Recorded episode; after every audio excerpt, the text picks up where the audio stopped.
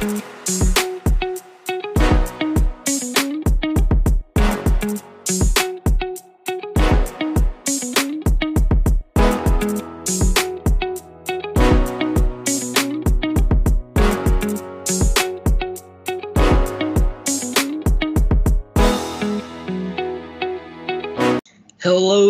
and welcome to another episode of the Planet Fantasy Podcast.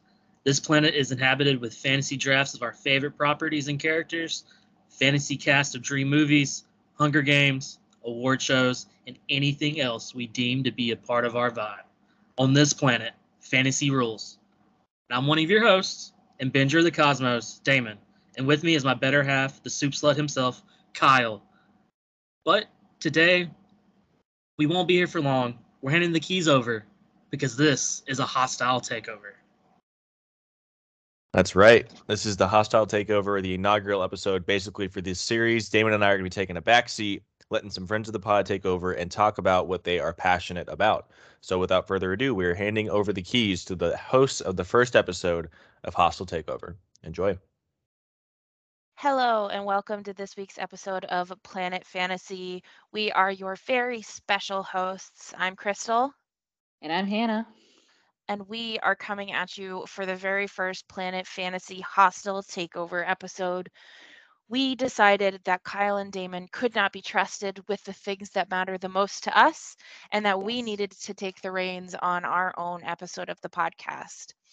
This great idea comes at you from Hannah directly. So Hannah, why don't you tell us how you came up with this idea, how how you pitched it, and how you convinced uh, the boys to hand over their Skype account and leave us in charge today? I mean, honestly, it was fairly easy. I just kept on talking about Taylor Swift, and Damon was like, "Yeah, I don't want to be on this anymore." so he was like, "Hostile." Ta-. I was like, "Hostile takeover would be a great idea," so that Damon doesn't have to listen to me talk about Taylor Swift. I mean, I'm sure Kyle would love to be here to talk about it as well, but I mean, he's not as knowledgeable as us too about boy bands and music and all that fun stuff, unless it's Phoebe Bridgers related. So that's kind of how I came up with it, and here we are. Yeah, it's more of a mercy for Kyle and Damon than um, a gift to us, if anything. Yes, but we're gonna take it and be like, this is our thing now, and we're probably gonna start taking over regularly so you guys can hear all of our crazy stuff. Well, absolutely. This is going to be the most popular, profitable episode of Planet Fantasy that there's ever been. Obviously. I mean, who wouldn't want to listen to two people just, yeah, talk about music and whatever we're going to talk about today? Did you want to start an intro on what we're going to talk about today? Yeah, absolutely. So, in thinking about like what can me and Hannah bring to the podcast? What do we have that, you know, no one else can bring. No one else can really bring the area of expertise that we have, especially like where is it lacking from Kyle and Damon and Anna, um, and how how do we bring something new? So naturally, um, we landed on our favorite topic ever to talk about and discuss at length, and that is pop culture conspiracy theories. Woo! Yes, we're very knowledgeable, unfortunately, because yeah, well, we're going to talk about a little bit about our background, but I mean, I think being queer and growing up in the internet, we're just super knowledgeable in general. So yeah, I'm really excited to talk about this today. Yeah, absolutely. I think like that's such a part of it and that was part of our brainstorming on how we kind of got to this final topic was like how do we bring in you know kind of queer culture but also like memes and keep it fun and it was like well if we talk about just generally pop culture conspiracy theories most of them are either rooted in queer culture or are um oh i can't think of the word are like spread by queer culture um Absolutely. and I just think that's so beautiful. So um, I want to add a disclaimer right at the top that we are using the word conspiracy theory very jokingly here. We don't take any of these super seriously. We don't mean any of them to, you know, be libelous against someone or to denigrate someone's reputation, et cetera, et cetera, et cetera, et cetera. Allegedly, you know the drift. Um, yes. So here we are. Yeah, we and I would like to say like I mean we don't believe in for the most part like harmful conspiracy theories. It's not like we're going to talk to you about how Q exists and that Donald Trump has been elected been the president this entire time. Um that's Yeah. stuff we're going to leave out of out of leave out of this podcast. Yeah, we're going to talk about fun conspiracies, um, less so on the anti Semitism front. Yes. All right. So, the way we're going to do this is sort of a mini draft. This episode will probably be a little bit shorter than a typical Planet Fantasy because we're going to skip um, the list game at the beginning to determine our order, and me and Hannah will just, I don't know, come up with some way to decide who's going to go first. In that, I will just let her go first. Um, Thank you. Hannah is worried that I'm going to steal some of hers, and I know I have so many good ones that I'm not worried about it. Very true. I know. I, she's like, I've been re- I've been preparing for this my whole life. I didn't. She didn't even need a prep. She just had this a PowerPoint ready, which I appreciate. It's true. It's true. It did take me about five minutes to make my list. Love Um, it. So we're going to go back and forth, uh, and each list our five favorite pop culture conspiracy theories, leaving you with the Planet Fantasy top 10 pop culture conspiracy list. Yes. Uh, do we want to talk a little bit about, you know, like maybe our first conspiracy theory or like what got us into it besides just obviously being queer and being on the internet? Yeah, go Or for it. Okay. So actually, my mom loves conspiracy theories, but she kind of gets to the point where some of them can be harmful. But um, but that's kind of what introduced me into it because like I kind of grew up just like thinking like a lot of conspiracy theories were, you know, it's kind of like the truth, and then kind of, but like not like terrible ones, but like I don't know, like maybe like the Titanic, for example, was was like happened on purpose or stuff like that. Um, You have a lot of childhood, like fundamental memories um, that About the- center around the Titanic. I do, yes. Uh, people know that Titanic was the first movie that I saw in theater, which I'm 28 years old, so I was three. Um, probably not appropriate for a three-year-old to see in theaters, but it was a core memory, and I love that that movie to to this day. So, gotta do what you gotta do. Um, and yeah, and then also then, like I said earlier, being queer and growing up in the internet, I think like queer culture in general is just um, I don't know. I feel like you kind of live with this like this I this is me projecting probably, but you kind of like live with a secret for a big part of your life, especially if it didn't come out right away. And so like conspiracy theories are just kind of like a fun little secret, like with your friends, that like it's kind of like an inside joke, and that's kind of what leads Yeah. to it. Yeah, absolutely. I think, and I'll I'll talk more about this in depth because it's coming up in my choices, and you know this, and I'm I don't have to worry about you stealing it because it's off limits. But Yes.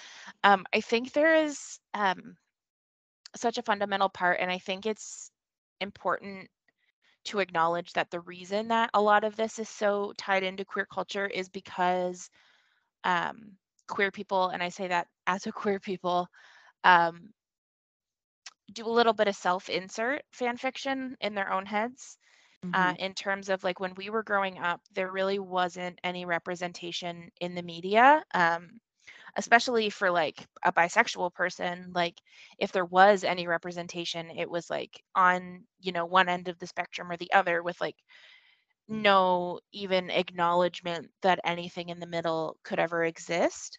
Yep. So there is a little bit of like seeing yourself in media and kind of searching for yourself in media and like um kind of sometimes inserting it where it may or may not be. Um so i think that's just like such a key part of what um like of what these kind of pop culture conspiracy theories the kind of things we're talking about at least as we as i kind of have been framing it the fun conspiracy theories Yep. Yep. Exactly. Um, I completely agree. Yeah, it's uh, especially. I mean, I wonder. I'm curious to see in like you know in the next like 10, 15 years if queer culture is still going to be you know like driven a lot of conspiracy theories because we are seeing more representation in media, especially like I mean like me watching Heartstopper, like someone being bisexual, and that was like I was just so jealous to have that representation. Mhm. Um, I'm getting that at 28 years old when a lot of people are getting at that like 15, 16, 17 age. So I'm curious if that's going to continue to drive, but I hope so because they're still fun. It's true. I think like it'll drive, or my hope at least is that it'll drive more of the like absolutely off the wall bonkers conspiracies more so than the like this person is in the closet yeah. conspiracies. Which I mean, I'm sure a lot of ours are going to be similar to that. Um, just because yeah, those are the ones we grew up on. But um, yeah, absolutely. I hope that like the crazy ones are always the most fun. So I only got one. Mine are fun. Mine are fun as hell. I'm ready. Yes. All right. Should we go? Uh, since I if you said I get to go first because you're nice. Yes, since I have so graciously given the first pick to Hannah, I will send it over to you. What is your favorite, or what is your first pick for one of your favorite pop culture conspiracy theories? What if I just came out and was like, "We're going to talk about Larry Stylinson"? Would you just like hang up or? Yeah. like we're done with this podcast. I would just end the call. I would be like, okay, Hannah, tell me everything you know. And then I would Yeah. just correct you every time you say something wrong. just have a buzzer. It's true. yes. Okay. Well, I it's not going to be my first one because I that is the off limits one. Spoiler alert. Um, yeah, but- spoilers. sorry. I mean, everyone knows probably that you are the you are the Larry expert. So, um, which is why my first one is going to be Gaylor. Are we shocked? Um, so Gaylor or like Gail Taylor Swift theories is probably one of my favorite ones as a big Swiftie. Ride or Die Swiftie. I'm currently wearing a 1989 sweatshirt that I just got from my 1989 collection. Um, so uh, it's hard to start because like I think the main ones people think of is Dianna Ar- uh, Argon. I never know how to say her last name, but Agron? Argon, I think. Agron. Agron. Thank you. Yeah. Uh, See, she's already correcting me. Um, Biz. uh, Dianna Agron um, or uh, Karlie Kloss are kind of like the main ones you think about, but it actually like Gaylor started so much more before that. Um, like when I think of Gaylor, the start of it, um, I think of the song "Mine" uh, that came out on Speak Now. Mhm. Um, if uh, for those of you who don't know it, it's uh it's like a, one of her classic storytelling songs, which is what Taylor Swift is known for, right? Is her lyrics and storytelling, and it talks about uh like a love story between um uh like a someone and a um, farmer's daughter type thing. Mhm. And there is a point in the song where it switches perspectives, or this is like the streamline, the main, whatever, it's switch- switching perspectives, where she sings from the man's perspective. And I fell in love with a careless uh, man's careful daughter. She's the best thing that's ever been mine. And I think in general, queer culture just kind of like latched onto that and was like, yes, like it's like seeing representation right in media for the first time, even though Taylor Swift has said this is from the, ma- the man's perspective. A lot of people just like grasp onto that. And then coupled that with a million other songs that she has that are very queer, um, which I could we could probably do an entire podcast on that. Um, but um, then there's also she's had very close female friendships um, in her in her history. So the first one that when you think of Gaylor, I don't know if you I, I don't know if Crystal you know about this because I know you're just kind of like a light Gaylor. You just like Mhm. think about more of like songs and stuff like that. But Emily Poe was her a person in her band that she no, was, I've like, never even heard that name. Ooh, okay, so I can't wait to like get on my soapbox. Okay. Yeah, hit me with it.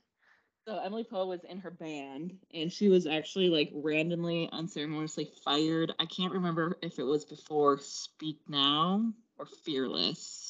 I want to say it was before Speak Now, and they were like thick as thieves. They went on vacation together. They posted pictures together. Like there's a picture of her kissing Emily's cheek, and all this stuff. And like so, there was Uh-huh. rumors on like the tour and stuff like that that they were more than just friends.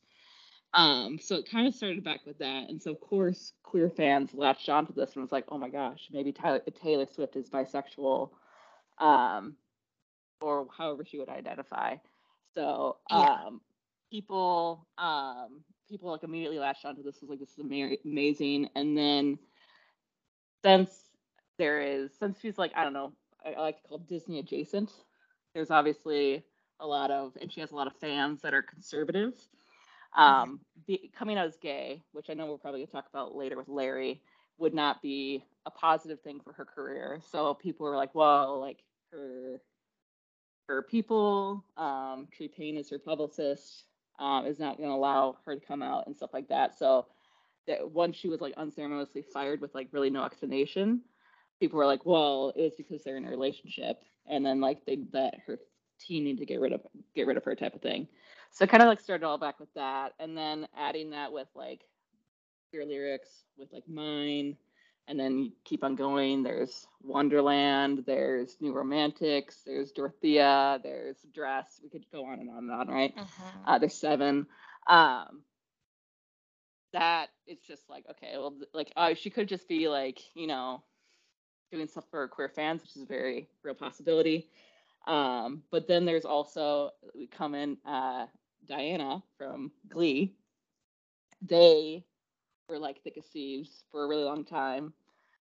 Um, there's like this actually it's really funny if you go on a reddit thread there's like this whole thing that goes um it's called like the iceberg of gaylor. And um like there's like the top of it that's like man's perspective lyrics the song dress um kissgate which we're going to get to later. Um and then there's like at the bottom there's like babe the music video which is like so outlandishly out there. I would need a whole podcast to explain it because it's like so like somehow connected to um dianna that it's like um that it's just like completely out there and outlandish and i love it um I love that.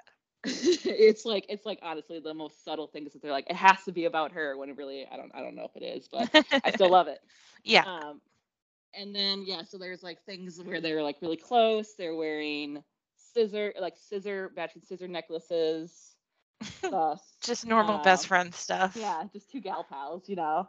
Um and then there was like the whole thing with um uh dianna being like oh um telling taylor swift that there was going to be a taylor swift song on an episode of glee. And so then taylor swift tweeted out like i have it from a good source that there is going to be a taylor swift song uh, on tonight's uh tonight's episode of glee and that episode everyone watched it was like hell yeah taylor swift and on that episode there was no taylor swift reference but it was the episode where Dianna hooks up with Santana, I think. Sorry, spoilers. Oh. Yeah. So then everyone was like, "Oh, oh my gosh, does this mean that like Dianna's trying to out Taylor?" I was like, I don't think there's ever been a Taylor Swift song on Glee. I don't think so either. Oh, maybe, oh, maybe Shake It Off. I can't remember. Yeah, I don't actually. I don't know. You think I would know this? Those later seasons don't count.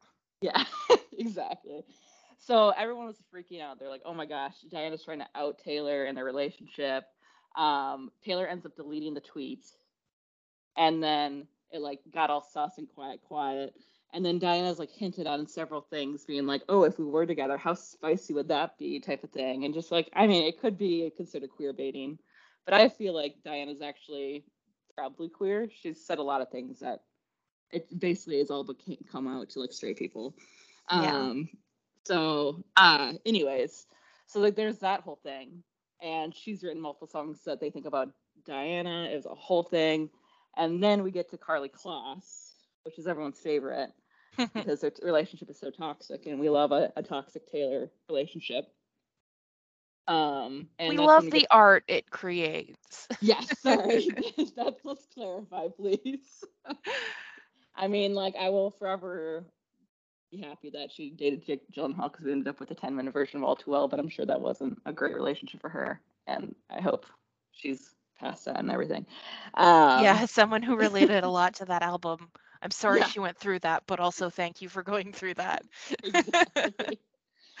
um, but anyway, so then there is Kaylor, which is like the ship's uh, ship name for Karlie Kloss and uh, Taylor, and there's like I don't know the Victoria's Secret fashion show, for example, is just like there's so many longing looks and like winks and like hand holding. It's just like aggressively intense, and then I can't remember which year it was. There's Kissgate, where at a 1975 concert, which I know, I know, Crystal, you've seen this. I remember, Yeah. I think you said, I said, I like, have you seen Kissgate? And you said, of course I have. I'm gay. Um, so um, is at a 1975 concert. There is a video of them, like, like Taylor is like, and her obviously visibly drunk, and they're like hanging out each other and kissing. Um, and then like her publicist and stuff like that freaked out. They've deleted like try to delete every single version of that. Every time it pops up, they try and delete it again. Um, and then there's a lot of references to Karlie Kloss and her lyrics. Um, so people think that they did it at one point.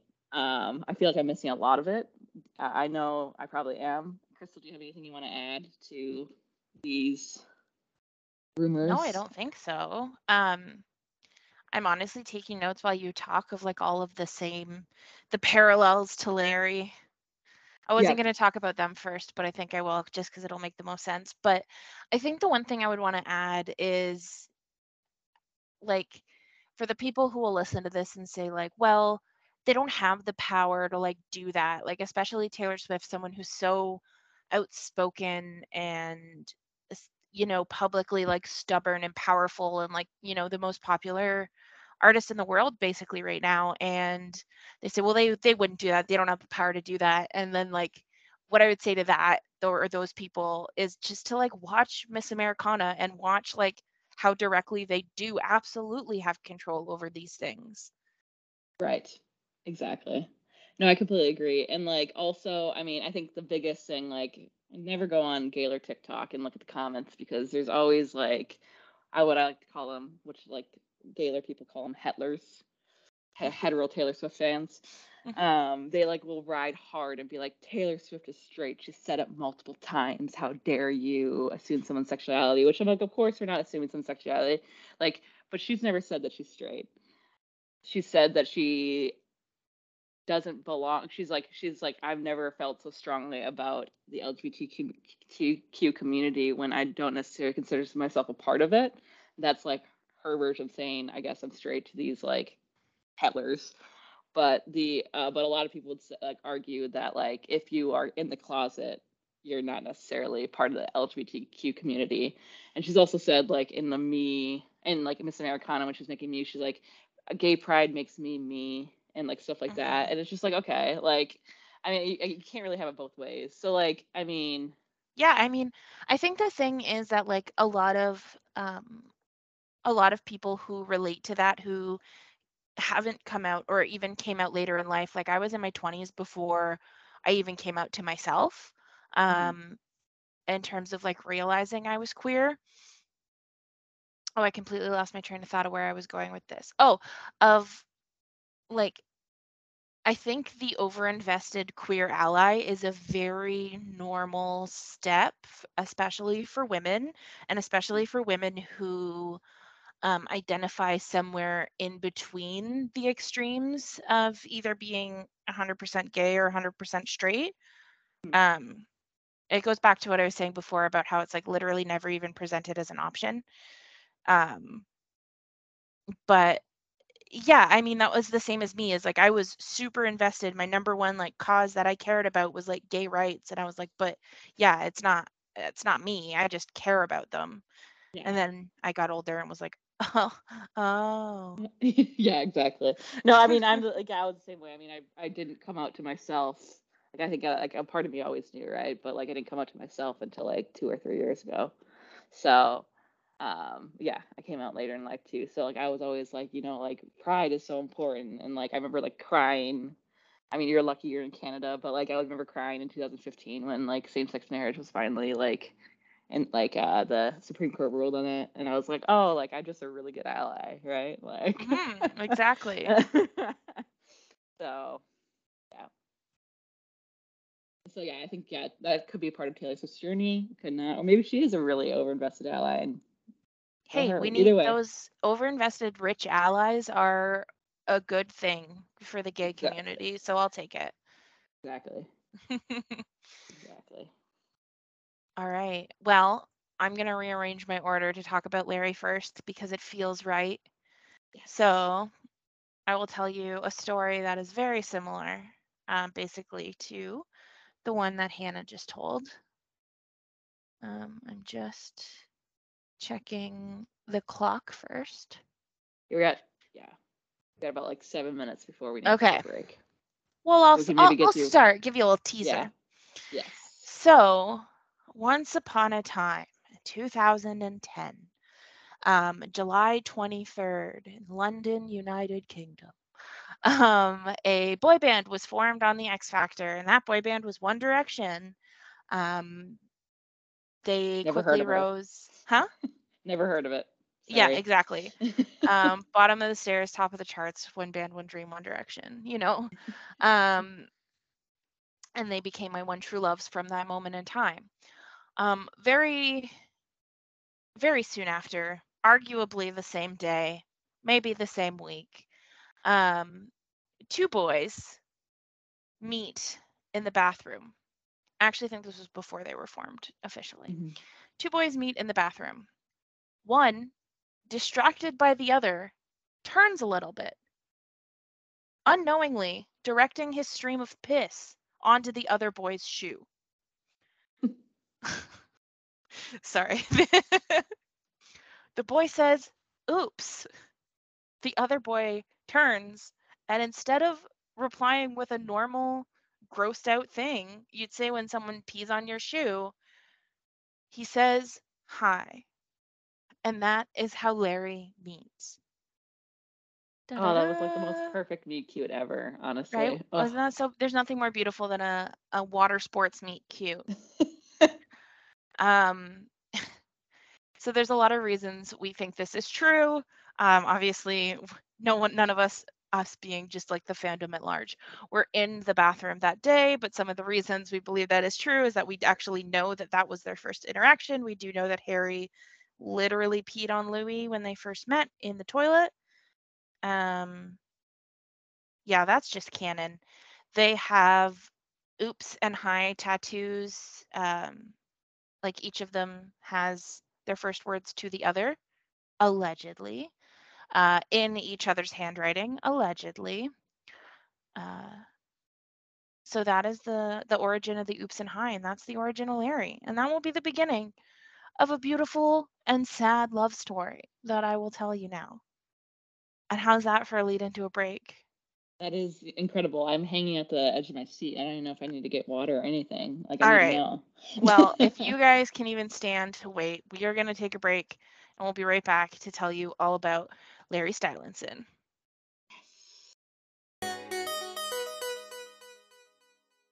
All right, and we're back.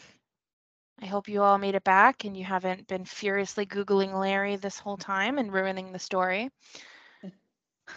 Um, I was sorry. I know, I know. That's why you're not allowed to talk about it, honestly. That's why I just had to sit here silently. Got it. Okay.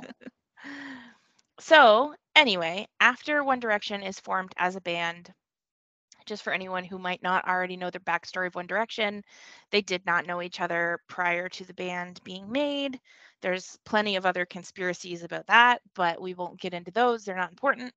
Um, but on the basics, they were five random guys from different parts of England and Ireland who were put into a band together anyway, they do all this stuff to, you know, bond as a band and, you know, they're on the X Factor and doing X Factor stuff in this music competition. And um, Harry and Louis grow very, very close in that time. Um, there's lots of proof and, and bits of evidence that uh, this was at this point a I'm I'm being very careful with my words here. Um, there is reason to believe that this was an intimate relationship at this point um, and the reason i'm being very cautious is that like i don't want to talk about it harry was underage it's gross um, not interested but like they were definitely already together um, when they were on the x factor and near the beginning of the x factor when they were doing the parts where they're like you know traveling to like simon cowell's house in the tropics and whatnot Mhm. um, so you mentioned a lot of things in your in your Taylor pick that have like direct links to Larry, and I thought that was funny. Um, so one of them is uh, the equivalent to the iceberg is called the Harry and Louis Treatise. Um, and there is like different parts of it. And basically, it's, I don't even know if it still exists anymore because it was on Tumblr, but it's this super long compendium of all of these bits and pieces of information and like tweets and you know old videos that don't exist from you know live platforms that we don't use anymore and all of that stuff um that i think like i just spent a week going down that rabbit hole when i first jumped in um and it's incredible and the larry equivalent to kissgate is called wellington um, so in wellington new zealand um, very similar they were all in a bar uh, fans were outside but not allowed in the bar. There is a film um, version of Harry and Louis dancing together in the bar, and it does look like they kiss. Um, it was filmed on a baked potato, so the quality is very low. Uh, and Simon Cowell did immediately murder the girl who took the video. So um, there has never been a better quality video. Like you said, it disappears every time it's posted um yeah it's like a running joke of like what happened to the wellington girl like oh she's gone um and it's true like the person who took the video has like appeared to disappear from the internet likely Which they just got a new account and didn't want to be tied to this anymore what Right. Well, that's just a common thing with Larry in general, right? Anytime something pops up, then like their account randomly disappears. Yes, absolutely. Every time, yeah. And it, it does happen. So it's usually people who are like obviously not involved with One Direction at all. And they'll just be like, you know, um, like a back room person at a magazine. And they'll be like, oh, Harry was here today. And then someone in the comments will be like, oh, is there anyone with him? And basically it'll get to like, it's Louis, but like that guy didn't even know Louis's name. And then all of a sudden, like that dude's account is gone. yeah. That's Yep. like pretty, pretty normal. That's happened more than once. So Mhm. yeah, that's just par for the course. Um, so, kind of what Hannah was talking about before, and like, I- guess the number one question or thing to consider is why. So, why was there such a concerted effort to um, make them appear straight, or if nothing else, make them appear not together? Um, and marketability is really the name of the game. So, with a boy band, the key to marketability in the eyes of a Simon Cowell type old school marketing head is availability. So it's the idea that you could date any of the members, that any of the members could have that moment where they lock eyes in the crowd and fall in love with you, um, like happens in all the fan fictions that we've all read. So um, I would argue deeply that that is not true and that boy bands are now and have always been more of a representation of queer culture than anything else. Um, but that is not the point of this. I just will make that broad statement and leave it there for now. Um, so, marketability is the key. And then the second key part is um, I don't even know how I would word it, but like like a sort of stubbornness of once they've committed to this path, it's very, very difficult for them to go back on it and not um, have it look negative for the marketing company. Which, again, to be very clear, I'm talking like I'm a marketing exec, but I think this is horrible and that everyone who is involved in this should lose their jobs and lose all their money Yep. um, and also go to gay jail. Gay jail. Gay jail. Um, well, I hate prison. I don't want anyone to act, go to actual prison, right? Like end prisons, but we need like some sort of gay jail still. Okay. Yeah. So like the prison industrial complex. Okay, only for gay jail is what, or what we're gathering. Yeah, it's okay for oppressed people to profit off the system. I love that. oh, okay. So, um, yes, uh, especially as Harry Styles became, uh, you know, capital H, capital S, Harry Styles, as we know him now. Everyone knows, um, I think, the reputation that came with that.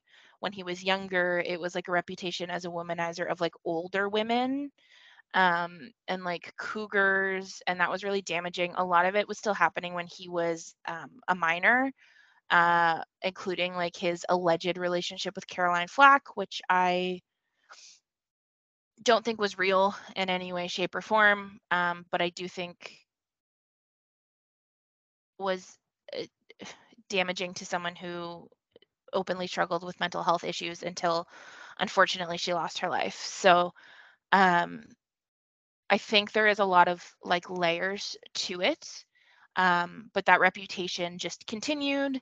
Uh, he's always kind of had a hot girlfriend on his arm, whether it be a, a literal Victoria's Secret model or just someone like who could be.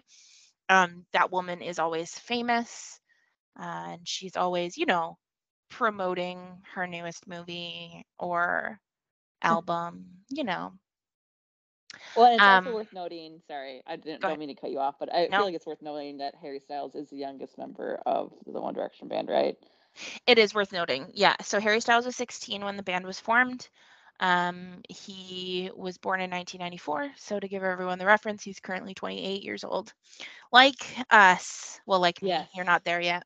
No, hey, how dare you? I am 28. I'm Oh my God, your birthday was like a week ago. Why did I think it hasn't happened yet? How dare you? We are both cancers, and now we're in Leo season. How dare you? You're before me. And for some reason in my head, I was like, mm, Hannah's birthday is in August.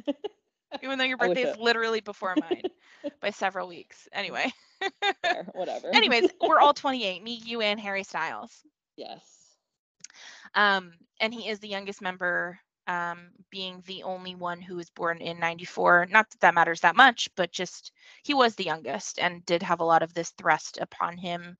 Again, a lot of it before he was even like literally an adult. But like, for all argument's sake, none of them were adults. Even Louis, who was technically 18, was like not an adult. He was still just Right. a kid. Right. Um, and all of them were way overly sexualized, right? So yes, just- absolutely. yeah. um so contracts do have things like morality clauses? Um like that is very real and it's an, an absolutely not unthinkable to think that something like that could exist in a boy band contract or in any sort of contract where again the end goal is marketability.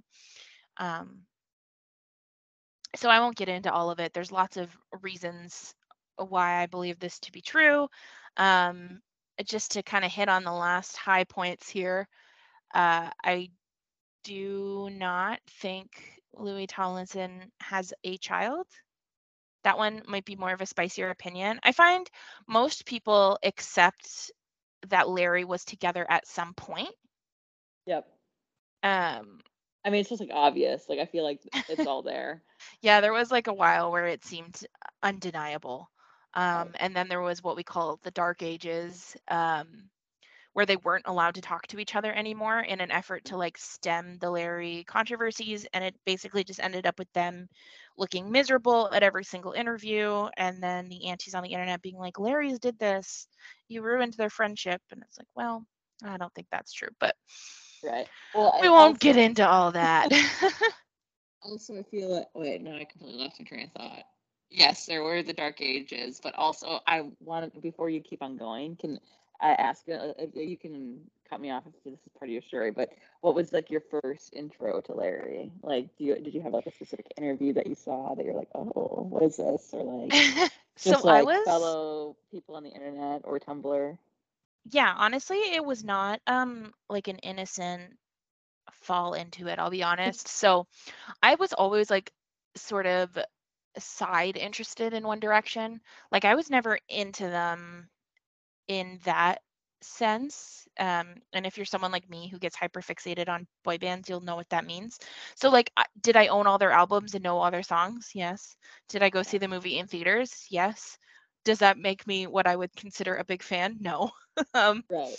so yes i knew all their music. I already owned all their albums. So when my life got kind of bad after i graduated university and i was waiting to start grad school and i was like living with a guy and it was like uh, it was bad it was not a great situation um, and basically i would spend all day alone and the one thing that i found that i like was like well what can i do to distract myself and i googled I got really into One Direction, you know, and I had that time. And then I was like, you know what? I'm to find out what this Larry Stylinson thing is about. So I literally just Googled it, um, found the Harry and Louis treatise, and think I read that for like literally about a week it took to go through everything. Incredible. Um, and like there is an incredible amount of information there. It's absolutely ridiculous. I, Um, I like I kind of want to find it. Like I don't. You might you said it might not exist anymore, but There's a way to access it, but like you have to, yeah, old Tumblr is different than new Tumblr, and you have to change the URL, but it is accessible.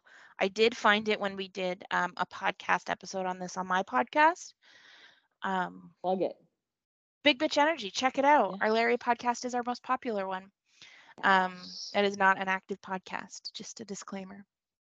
But it's still worth going back. and I've listened to the Larry episodes. I've listened to a lot of episodes, but the. Larry episodes specifically are great. So So I won't go into too much more detail. Um, like Taylor, there's lots of reasons. Like there is um, a whole bunch of songs that point to, you know, hiding a secret, hiding a love. I can't be myself. I can't talk about this, you know. Um, why can't I be with you? You're all I want, so much it's hurting. That one's a real lyric. Um, their tattoos match. They have at least five or six sets of matching tattoos, including the oops and high ones that I mentioned. Um, I think overall, like where I stand on it now is I think it could be very debatable whether or not Harry and Louis are still in a relationship together. The way I look at it, well, I mean, realistically, I don't care. Like, they're people. I just hope they're happy because I care about them as people. mhm. Um, uh, realistically, there's too many pieces still that don't add up, in my opinion, even though it is harder to see them as being together because they are um, it's so much easier now that they're literally not in the same place because they're not in a band together at the moment right, right. um, but they will be they're just on hiatus you know. yes. I mean, it might it'll come back. Maybe not with Liam, but it's gonna be Niall, Louis, and Harry. It's gonna be great. honestly bring back Zayn.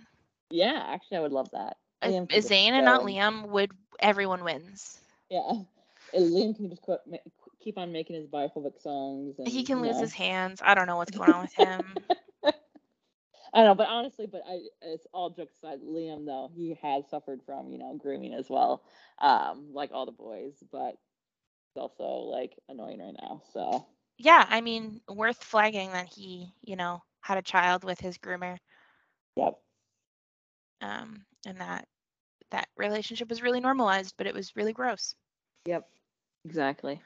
Yeah Um, Anyway. one thing I have- want to bring up about Larry. Yeah, though, yeah. Um, well, first of all, yeah, because like um, I would say I like got really obsessed with um with One Direction.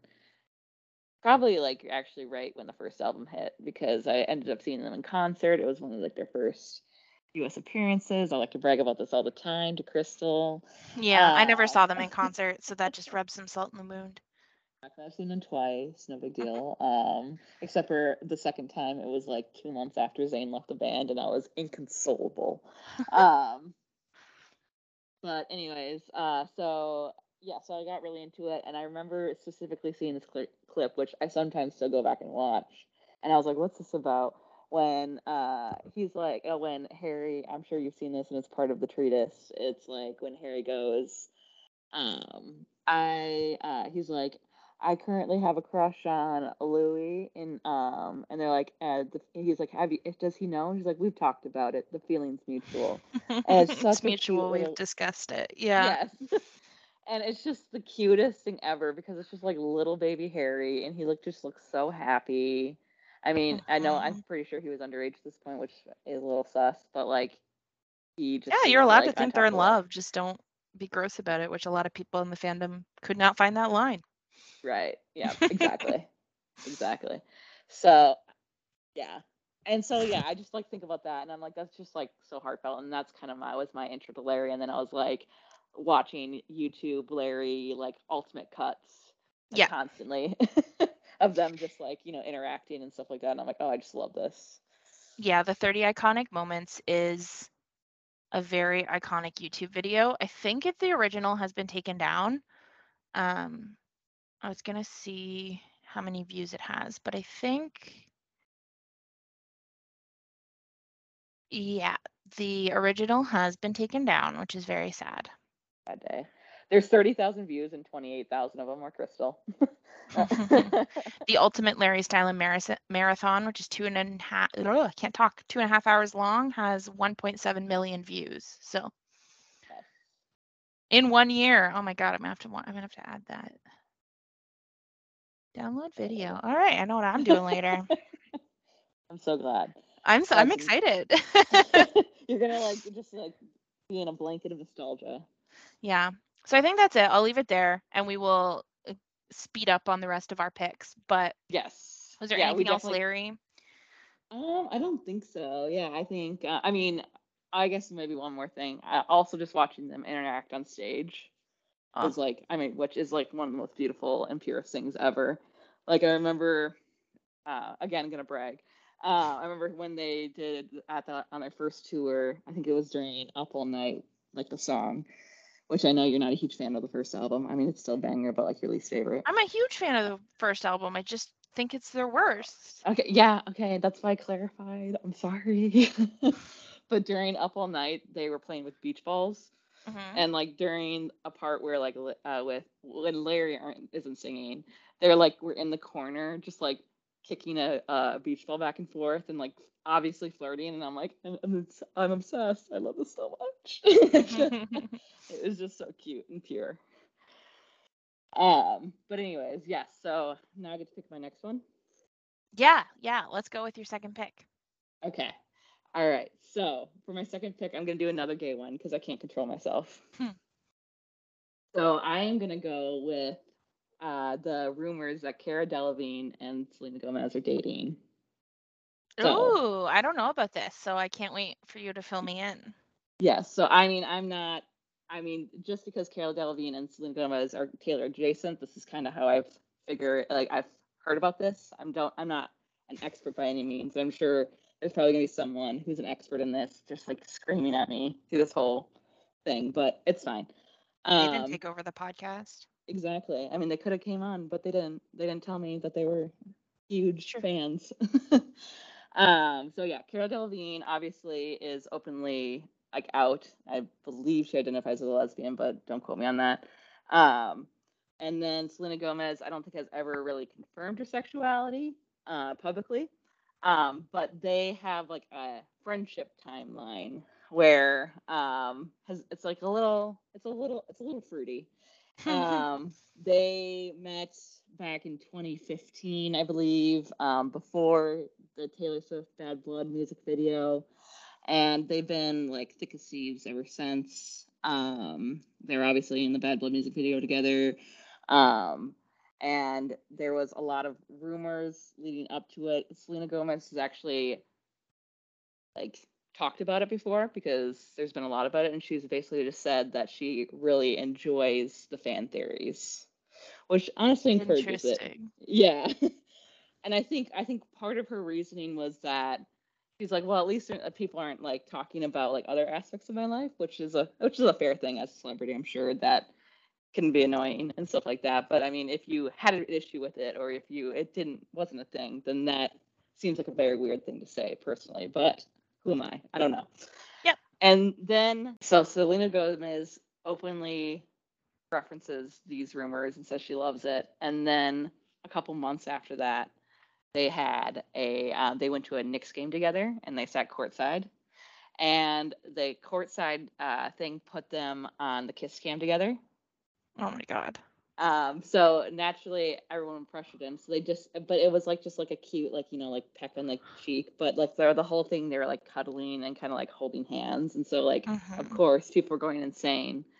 Oh, and then oh, and most importantly, I forgot to mention they have matching tattoos. So they have, and like she's referenced on like what it means, and she's was very secretive about it. So they both have Oh, well, I think Selena Gomez has a rose on her back. I don't know where Cara has it, but I know it's matching. Um, so they have a rose on her back, and um, essentially, she said that Cara calls her my rose. Wow. And, yeah, and that um, there's a lot of multiple other meanings with it, which I was explaining to my friend who is a straight pop culture fan. Uh, or, or later early today, she's like, "Well, she has tattoos as everyone." I'm like, "Does everyone call her my Rose?" Um, but that's just that's just me. Um, so like there was like this this whole thing, and then I don't want to get into any spoilers, but Cara does make an appearance in Only Murders in Building season two, and I won't say anything else. But if you haven't caught up on that, you should because Right. people Which you know I have out. not. Yes, which is why I'm not going to say anymore. But people, gay internet was freaking out essentially. Yeah, of course. Yeah. They'd be freaking out no matter what, just because she's Yeah. on the show. So Like Carol would have could have showed up and just like slapped Selena in the face and like pushed her into her gutter, and people have been like, "Oh my god, this is." well that's very out." gay, honestly. Honestly, anything is very gay. So yeah, so that's basically all I have to say about that. But do you have any thoughts or questions or comments or anything like that? No, that's uh I literally didn't know that existed. So that's great information. Um, I know Cara Delevingne is like a little problematic right now, but I have Yes. always um I don't want to say loved her because I don't know anything about her, but I have a soft spot for her in the sense that like I'm very deeply attracted to her. I was gonna say I've Um, always had a crush on her, so Yeah. it's hard. I know she's problematic. I, the whole Megan Thee Stallion thing. Yeah. Um, It's cringy. It's not really problematic. It's just Yeah. cringy. Okay, I don't mean to go on a little tangent, but I would just like to say this. I feel like men do this stuff all the time, but because Oh, they do. A, a woman is doing it to another woman, it's just like people are like, oh. But also, I mean, like you don't need to hit on someone on the red carpet. Um, so I'm not saying it's it's fine, but it's a little cringy. But I feel like people blew it out of proportion. But that's just me being kind of a Cara stan. So people are gonna come at me now. So after I said that. oh, whatever. but yeah, All right. Are you ready for my second pick? I'm so excited. Okay, so here's the thing. I don't really have like these long drawn out theories for the rest of my four picks. They're just interesting, fun things. So they're not Mhm. going to be big long explanations. So, No, I love that. Yeah. um and here's the first one of them. Katy Perry is grown-up JonBenét Ramsey. Oh my god, that was one of my backups. But it was a backup, so we're good. Yeah, I know, but that's one of my favorites. Uh, so John Oh. Benet Ramsey is probably my favorite true crime story, and I know it's like very like noir to say like you have a favorite murder, but um in terms of like true crime and the industry that exists around it, John has always been my favorite. Um Absolutely. now Burke obviously did it. That's the brother, right? Yeah. Yeah. No, I like can never remember his name, but I'm always like the brother did it. Yeah, And then people are like, I don't even know what you're talking about, and I'm like, oh, I don't even. Know. Oh, that's another uh, conspiracy theory or whatever true crime thing that my mom was obsessed with as well. So I grew Okay. up on that. There was a lot when we were little. Like I remember it being big on like magazines and stuff. Absolutely. um yeah so basically that's the whole theory um and it's it's just based on the fact that they look relatively similar um the biggest and easiest way to disprove it is if you look at that picture of Katy Perry beside like Zooey Deschanel and um Emily Blunt and there's like six other people and they all look identical to each other Yep. um so that would be my proof against it if if, if i wanted to offer that but um personally i love the theory i love that there's absolutely no reason um why JonBenét would be fake murdered Right. like they like weren't people really famous she wasn't like escaping from anything bad um like a lot of the times when you're talking about anymore. yeah but she was a child she could have just stopped doing them Yeah, would, would her mom let her? Would Patsy let her? Anyways, You're saying so you're suggesting the six year old faked her death and that her family wasn't in on it. exactly. okay, that's the theory now. That is the official Planet Fantasy theory on JonBenét Ramsey. I can't wait for this theory to blow up and She faked her own in a year death. so. And then like Single-handedly. When there's a new treatise about JonBenét Ramsey and um, Katy Perry, it's gonna start with Planet Fantasy, and Kyle and Damon will have us think. It's true. Get them the Wikipedia citation. exactly. That's it. That's Uh, all I got. That's the theory. That's amazing. I love that Uh, it, it's outlandish. It makes no sense. There's no reason for it, and I love it. No, I completely agree. That's why it's one of my favorites as well. Um, I mean, like, I also just like I like the escapism of the possibility that maybe JonBenét was brutally murdered and that she's alive and thriving, and that That's just makes fair. me happy as well. So, all right. So before we jump into the next one, should we take a break? No, we just started this recording. Oh, well, so that was gonna be our break before, and now we're just gonna do this.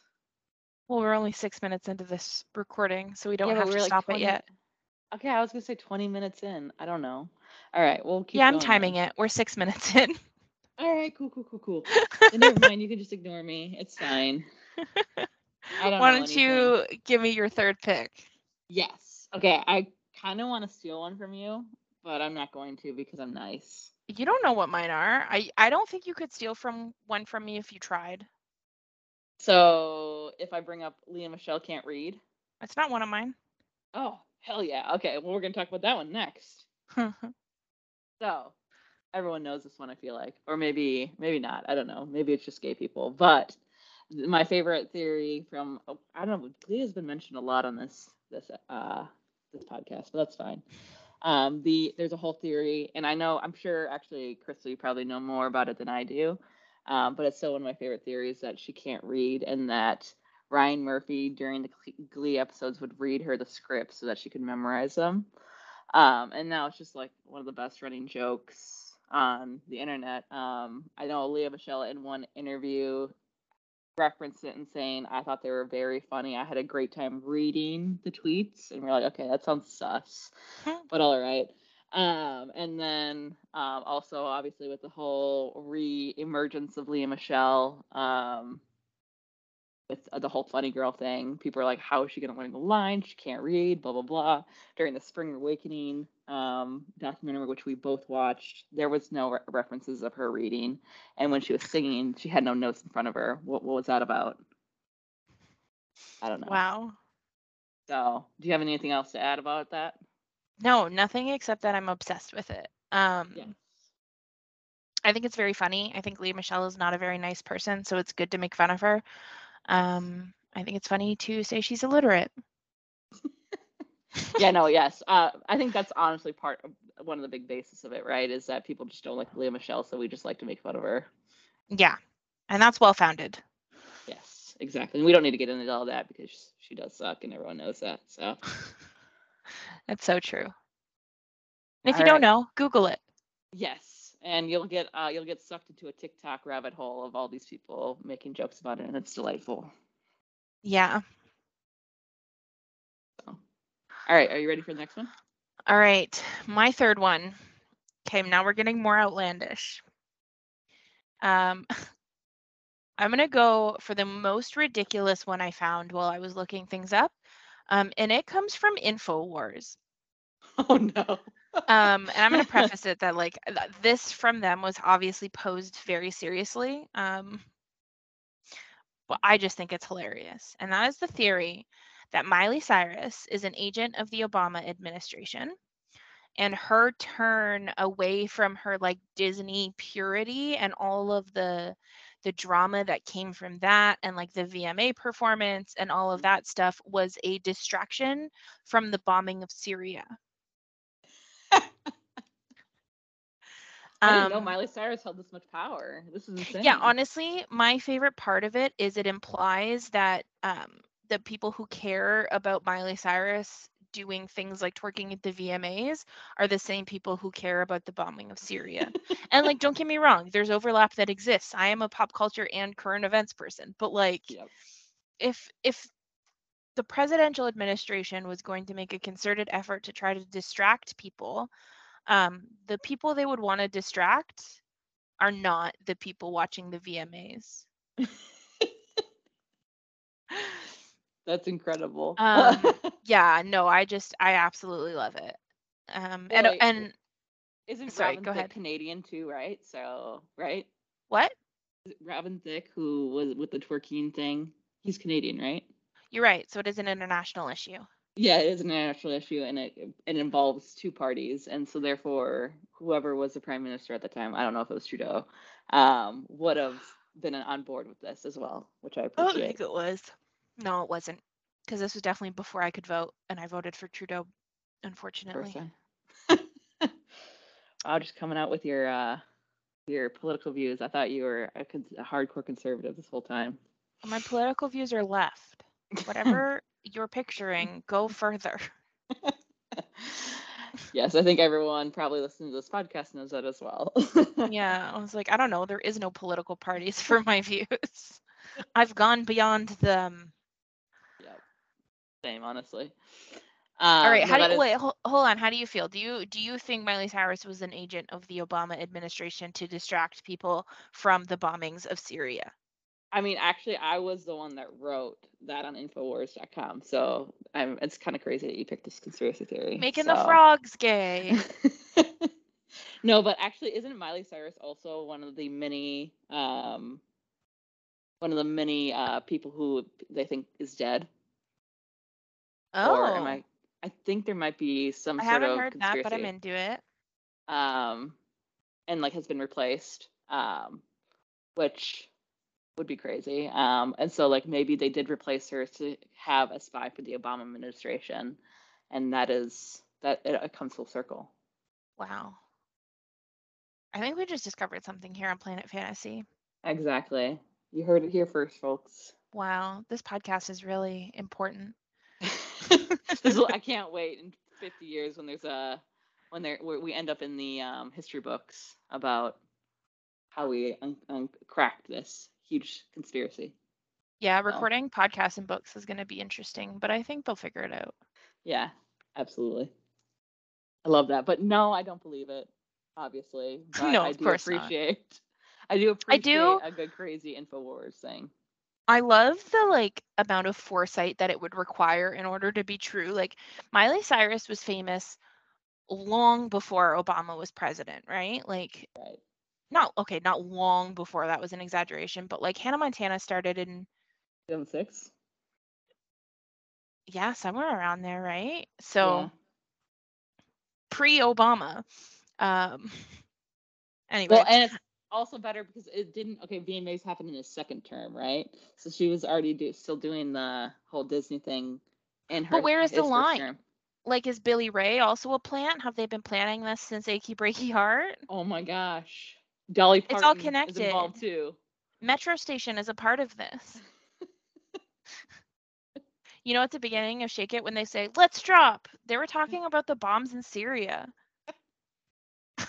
Oh my gosh. It's all coming together, folks.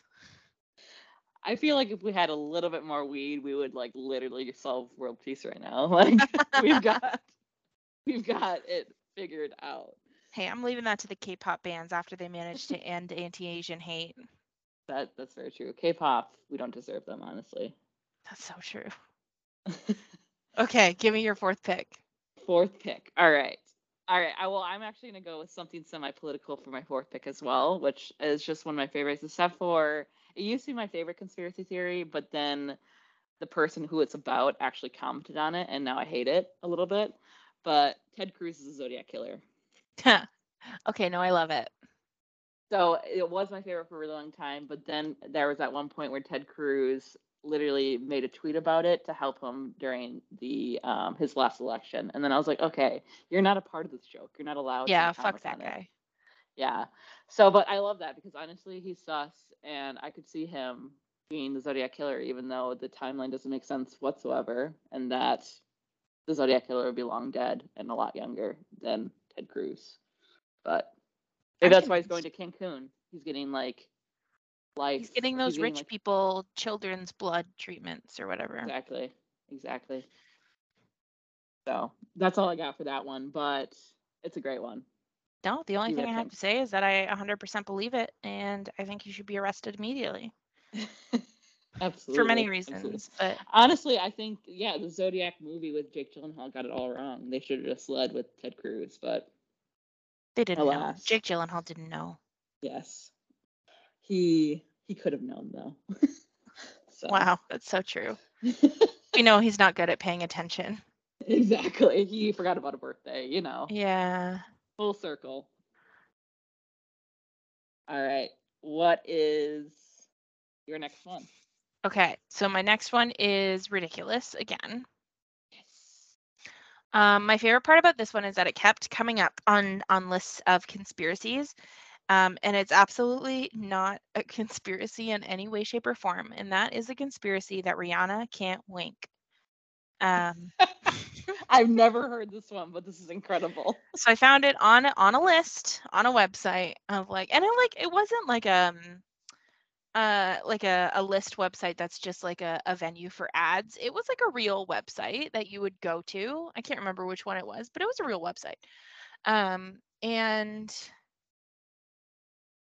it um i'm trying to figure out what website it was because i want the credibility damn it Yeah, absolutely. You got to cite your sources, even if it's conspiracies. okay it's gone anyway it doesn't matter this is now the new source. It's Planet Fantasy. I'm the source. Yeah. Yep. And it was that gif of her, I think she's on Ellen, and it's the one where she's like pointing and like winking, and it's like, yeah, girl, like that's the Oh yeah, it's like a the meme, right? gif. Yeah. Yeah. Yeah. Um, and it's that one. And if you look closely, she doesn't actually wink. She just sort of like half blinks and then blinks both her eyes. And the reason this is turned into a conspiracy, according to this website, is purely because she has never proven that she can wink. So now it's like it's like you have to show us. Well, now can she? Yeah. I mean, if I ever Can meet she? her in person, I need to know. Like, I'm gonna be Will like, we "Look ever know? Probably won't. If I ever see her in person, I will not be capable of speech. But if I were, I would ask.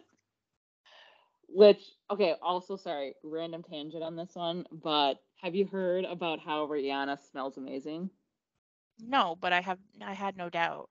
I it, it's like a through line. Like everyone that meets her is like Rihanna smells amazing, and people are like, oh, like how, like what does she smell like? And like everyone just says like heaven. And I mm. just want to know like, is this like her natural scent? Does she have like a specific like Fenty like perfume or something like that? But like basically, it's like so potent, but like s- smells incredible. Like I can't remember who it was in an interview. Was like someone got in an elevator after she had left, and they were like, Rihanna was in here that's how like incredible the scent is and i just like so like if i were to ever meet rihanna i rihanna i just like wouldn't be able to speak obviously but i would need to make sure that i got a sniff of her which would probably be weird for her and me but no That's incredible. just need No, I. I think it's fine. yeah so i guess we'll never know we're gonna wink because everyone just gets intoxicated by her scent and her beauty and her presence Wow. Maybe that's the conspiracy after all. It's like pheromones or something. exactly oh my gosh i love it that is incredible yeah i guess we'll never know I guess not. There's no way to know. Um oh, All right, should I go for my last one? yeah, let's do the last one. Okay. Okay, well actually though, I so you never came up with my last one, so I just want to quick throw in this one because this is actually the first conspiracy theory besides the Titanic one that I honestly do believe is true, but it's not as fun. And that was that Princess Diana was murdered by the uh the Queen. Um, that was the first one I grew up on, but we're not gonna. That's not the one I was gonna. Oh, I love that. Yeah. It's like honestly, I can't wait for. The That's just a to- given. yeah, the crown to get into that and this next season. So, um, anyways, but my actual real one is that Anna Avril Lavigne was replaced back in the early 2000s. Yes. Was that one of yours? No. Okay. I mean, honestly, it's a classic one, and the fact that she just recently got on TikTok and like, like not necessarily addressed it, but like brought it up, just like makes it even more real to me. like, um, basically, um, everyone was like, everyone, she's like, what? all my, most of my TikToks consist of in the comments is people being like, is that the real you? And like that was like the whole TikTok, and it like honestly like had me like laughing in stitches. But now I'm just Mhm. thinking, since she has addressed it, now that has to be true. So Wow. one of my faves. Amazing. That's all I got though. All right. So is that your last one? Yes, that's my last Okay. one. I love it. Like I feel like that was probably one of the first ones I ever learned about. Oh that wow. like led like, me down the rabbit hole. Yeah. early 2000s, you were like in, in on it. You're like, oh my gosh, Al- Avril Lavigne was replaced. I don't know if it was like that early, but like, yeah, it was definitely one of the first ones I learned about, I think. Nice. My last one. Um, here's the best part. It's not a conspiracy theory. It's absolutely real. Okay. Um, and that is that Paula Abdul has been claiming she was in a plane crash in the late 80s that never happened. Oh my gosh. I okay. I just recently found out about this one. So You did have, I like like- not that long ago and I had a moment of like how have I never heard this story before? Mhm. Like it is so in line with all of the things that I love um in terms of just like ridiculous pop culture things that are so off the wall. Yeah. Um so yeah, I should have looked up the the details here. Sorry, it's 1992. Um, she claims she was in a plane crash on a short flight on a small plane. Um, I don't remember where it was, somewhere in Europe, maybe. Yeah, I think so. Um, God, I picked this article to try to find like these. No, St. Louis to Denver. Oh, okay. on a seven seater plane. Um, she claims that it crashed and she had severe injur- injuries um, that she has been battling her entire life. Um, So like, has did she recently like come out with this, or was this something she claimed right from the start? she's always claimed this. Okay, that's what's crazy about it because there's like no log of it, right, whatsoever. Yeah. Absolutely. There's like no record of this ever happening. Um, it is not in any of like the aviation records. Um, There's no medical records, but I know that's a little bit hard to track given that it's HIPAA laws and stuff like that. But like, yeah, like nothing like that either. Yeah. Um, and unfortunately, the actual answer is is probably a little bit sadder, in that Paula Abdul has openly struggled with drugs for a lot of her life, and this is what she kind of credits as the inciting factor, um, in terms of like causing the pain that caused, you know, the prescriptions. hmm Um, but yeah, she's been talking about it since it looks like 2005, 2006. So like peak American Idol, like she was like, guys, I was in a plane crash back in the '90s. Yeah, that seems to be the case. Interesting. Wow. I Yeah. mean, uh, however, like I mean, yeah, it, it like the the real answer is probably a lot sadder in that it is just like an excuse for drug use. But I mean, like whatever whatever you got to do to cope. Honestly, it might not be the right thing, but if that's what she needs to do uh, until she can accept it, then you know what? Who am I to judge? Yeah, But yeah, definitely. Yeah, the National Transportation Safety Board um, does have a database of all accidents that nothing even close to fits. and like they even have like small charter planes and stuff like that, right? Like that, because like everything has to be Yeah, it's all like in the in the system or whatever. Yeah, yeah, yeah. Crazy. Yeah. I love that. Um,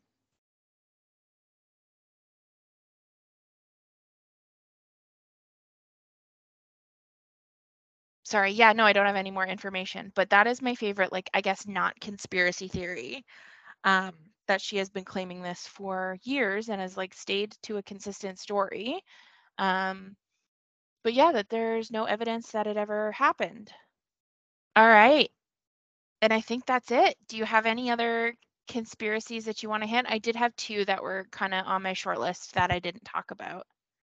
Uh no, the only other extra one, like you, uh, you had like one, you, you talked about one of mine, but then the other one was just Princess Diana, which is honestly just fact. So, um, but yes, I would love to hear your other two random ones. Yeah, my other two honorable mentions is that Lorde is actually 45. I've Um, not heard that one. oh no, incredible. she said it in like a, a Vogue article or something. Um, and the second one is that Beyonce kidnapped Sia and forced her to write songs from her subterranean lair. There's so many Beyonce ones out there. Actually, we could have like an entire podcast or on Beyonce. It's so conspiracy true. It's so Um, true. And like I don't want to underestimate the fact that like um why like we should point out the fact that like the people with the most conspiracies about them are like the two most successful black people in pop in pop culture and that like societal instinct is like to make up conspiracies because they couldn't have possibly achieved it on their own in a way that we don't um apply to white people Yeah, it's kind of like it's kind of like the OG. I mean, obviously, race is like a huge impact on like thing, but the OG conspiracy theory that I like to think about is like the fact that Shakespeare didn't actually write it. Which you're like, how could someone? Because they had like the class system. How could someone of this class write these amazing like uh, plays type of thing? Mhm, mhm. Um, I feel like it's the same kind of thing. Which obviously in U.S. society, it's going to be like, well, there's no way that black people could do this type of thing. So.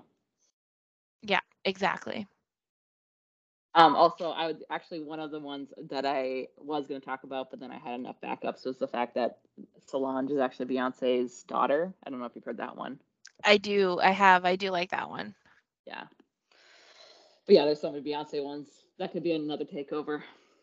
Yeah, absolutely. All right. With that, had a lot of fun talking about Taylor Swift and, and Larry and all other conspiracies with you, though. Yes, absolutely. I'm so glad we decided to take over the podcast, make it our own, and do this in a way that we could never do with Kyle and Damon here. Right. How, I like over under bet. Do you think Damon is going to listen to this podcast, or is he just going to be like, nah? Um, let's give him a code word, and he has to text us the code word if he's listened to this far. Oh I know gosh, Kyle love will because he has to edit it, but Yes. Yes. we no, can definitely absolutely test Damon. What is the code word? Hmm. Pierogies. Oh, okay. That is a very random word, and I love that. Are you eating pierogies? Like, what's going on with that? No, I'm just always thinking about the pierogies. It just be like that. okay, so if Damon has made it this far, he has to text pierogies to one of us. Um, we'll give him we'll give him 24 hours after the pod drops. I'll give him like a week. I get behind on my podcast. Okay. Well, I mean, it's his podcast. Okay. I'm more yeah, yeah. generous than Okay. Hannah, apparently. Yeah, his pod like when I had my podcast, it was like the last on the list that I catch up on because I'm on it.